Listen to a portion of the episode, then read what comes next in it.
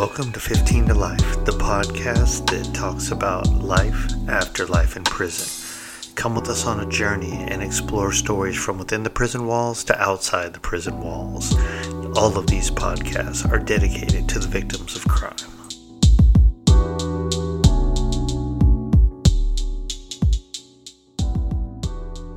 Hey, what's up, everyone? It's Tito. I have not done one of these in like forever. My apologies. Guess I haven't been feeling that motivated, but we're going to jump back into these Monday motivation, motivation Mondays. And this one's going to be a quick chat about Paulo Coelho, Coelho, um, Brazilian uh, writer. Um, if you haven't read the book, The Alchemist, um, years ago I heard Will Smith talking about it and made me go out and get the book. It's a short read, so it's one of those good ones. You can get a lot of good stuff out of something, and, and if you're a slow reader like me, it's okay. You can get through it. But really good book. Um, and, and the book kind of challenges like how you think and how you believe in yourself and everything. And it, it opened up a lot of things in me years ago. Um, but I, I, I actually heard this quote watching this National Geographic um, uh, uh, show on on these uh, people who live in Alaska, kind of way off the grid, right? And this guy said it said this quote, and I'm like, wow, that's beautiful. It sounds familiar, but I totally want to look it up. And so I looked it up, and guess who wrote it? You know, Paulo did, and it is. The world is changed by your example, not by your opinion and and I wanna I wanna lead that our, our discussion today on that. The world is changed by your example, not by your opinion. So I've talked about this a lot. You know, be be an agent of change. Be the person you you wish is written up here on the back of the board. If you're watching this on YouTube, be the person that you needed. Right. So instead of talking about what the problems are, instead of pointing the finger at everyone, you know, are are you setting the example? You know, if you want people to, you know, get out of poverty, are you doing something? Are you working with uh, your business or with the business you work for to ensure that everyone gets a fair shake of jobs? Are you are you reaching out in those communities to find out why, you know, poverty's up or homelessness is up or whatever? I guess what I'm trying to say is we all we all I don't care where you're at in your life, right? I wasn't working uh, um, not too long ago and doing some consulting here and there, but basically living off savings, right? And it's one of those things where on one side you feel good because you have savings to live off. And on the other side, you're like, holy crap, like maybe I do need to just go work at Jack in the Box, right? To, to kind of pay bills. Um, and the reality is, is, you know, as you move up in your career, the higher you get, the harder it is to find jobs in that kind of realm. And people always want all this crazy experience and specific niches and everything. Anyway that's a whole nother talk. But what i want to say is you know if you want to be that example right you you got to kind of get out there and do it. And when i say uh, get out there and do it um, it's okay to have an opinion and not always take action because you can have an opinion every time someone brings something up, right? Someone says, you know, um, racism. You can have an opinion and maybe you're not going out there like protesting and everything. But what I'm saying is when when you're a highly opinionated individual, like you're always trying to put your two cents and tell people how they should be living their lives, what it really boils down to if you want to see that change in the world, be the change, right? Be the example.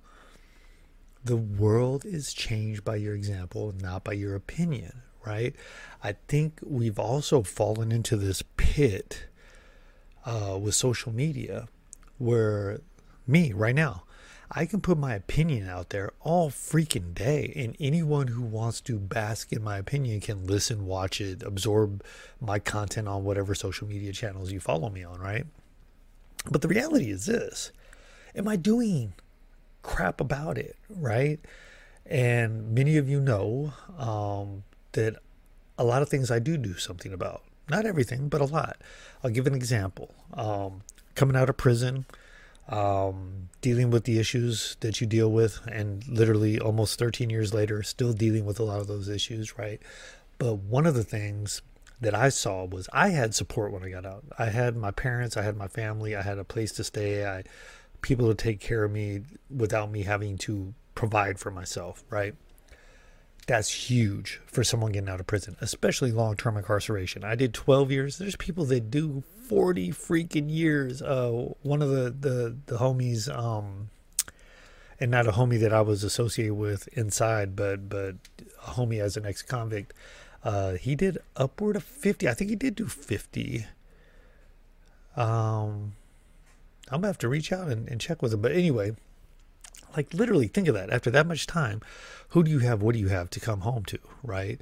And and even if there is family, if you do a year and you have nobody, you were homeless before and nobody cared about you, what makes you think someone's going to care about you now, right? So support is a huge piece, right?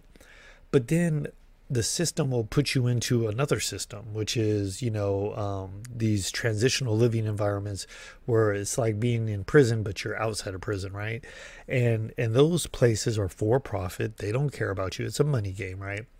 So I was I was going in and trying to talk with guys that were going through these programs to let them know like the things that they needed to know to be successful that probably the programs aren't going to tell them because they honestly benefit more if they come back or they violate or whatever, right? So I'm doing all of this, but I'm also asking like what what what are the those barriers? What are those trigger points for you guys? Like how can I kind of put together something better to talk about to help individuals, right? And one of the, the things that I got back from so many people was like, we wish there was somewhere else we could go besides Geo Care and all these other places. And not to say that Geo and and um, geez, what's the other one? Uh, uh, Volunteers of America and stuff. Not to say that they're hundred percent bad, but they're set up. They're they're they're for profits. Like they make money, right? So I was like, man, what could I do? And so I started looking at stuff, and I found out like there was this other guy who was locked up and uh rest in peace he's dead he actually got shot and killed um but um he set up a transitional house and he was actually getting some money from individuals and so he was making money off of it while he worked as an assistant manager at, at goodwill. And i was like whoa that's crazy. So i went i talked to him. I said hey this is something i've been thinking about doing and i'm sitting here thinking i don't have the resources but you make like nothing compared to what i make. So if you're doing it you know, and, and needless to say, I was like, can I can I pick your brain? He's like, sure. He took me to where his transitional house was. I met the guys and I saw his program and I saw a bunch of gaps and opportunities. And so I went on the hunt to find my own place and I found a house. So instead of sitting there and just having an opinion and bitching about a problem, I went out until I found a place.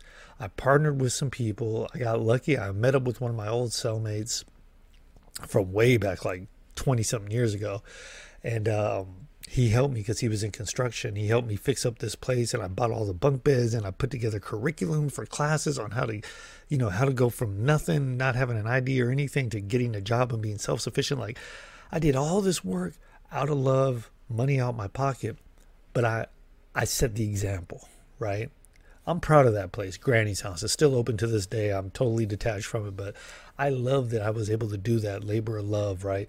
But instead of just being the person complaining about something and offering my opinion of what things should be done, I went out and blood, sweat, and tears and financially put myself out there to be part of the solution not part of the problem. Now, am I telling you guys you need to invest tens of thousands of dollars into uh, what your opinions say the world should be different? No. But think about it. If you if you think homelessness in your area is a problem, can you go volunteer? because your time is money, right? Can you go volunteer? If you're good at writing grants and stuff, can you help someone write a grant, right?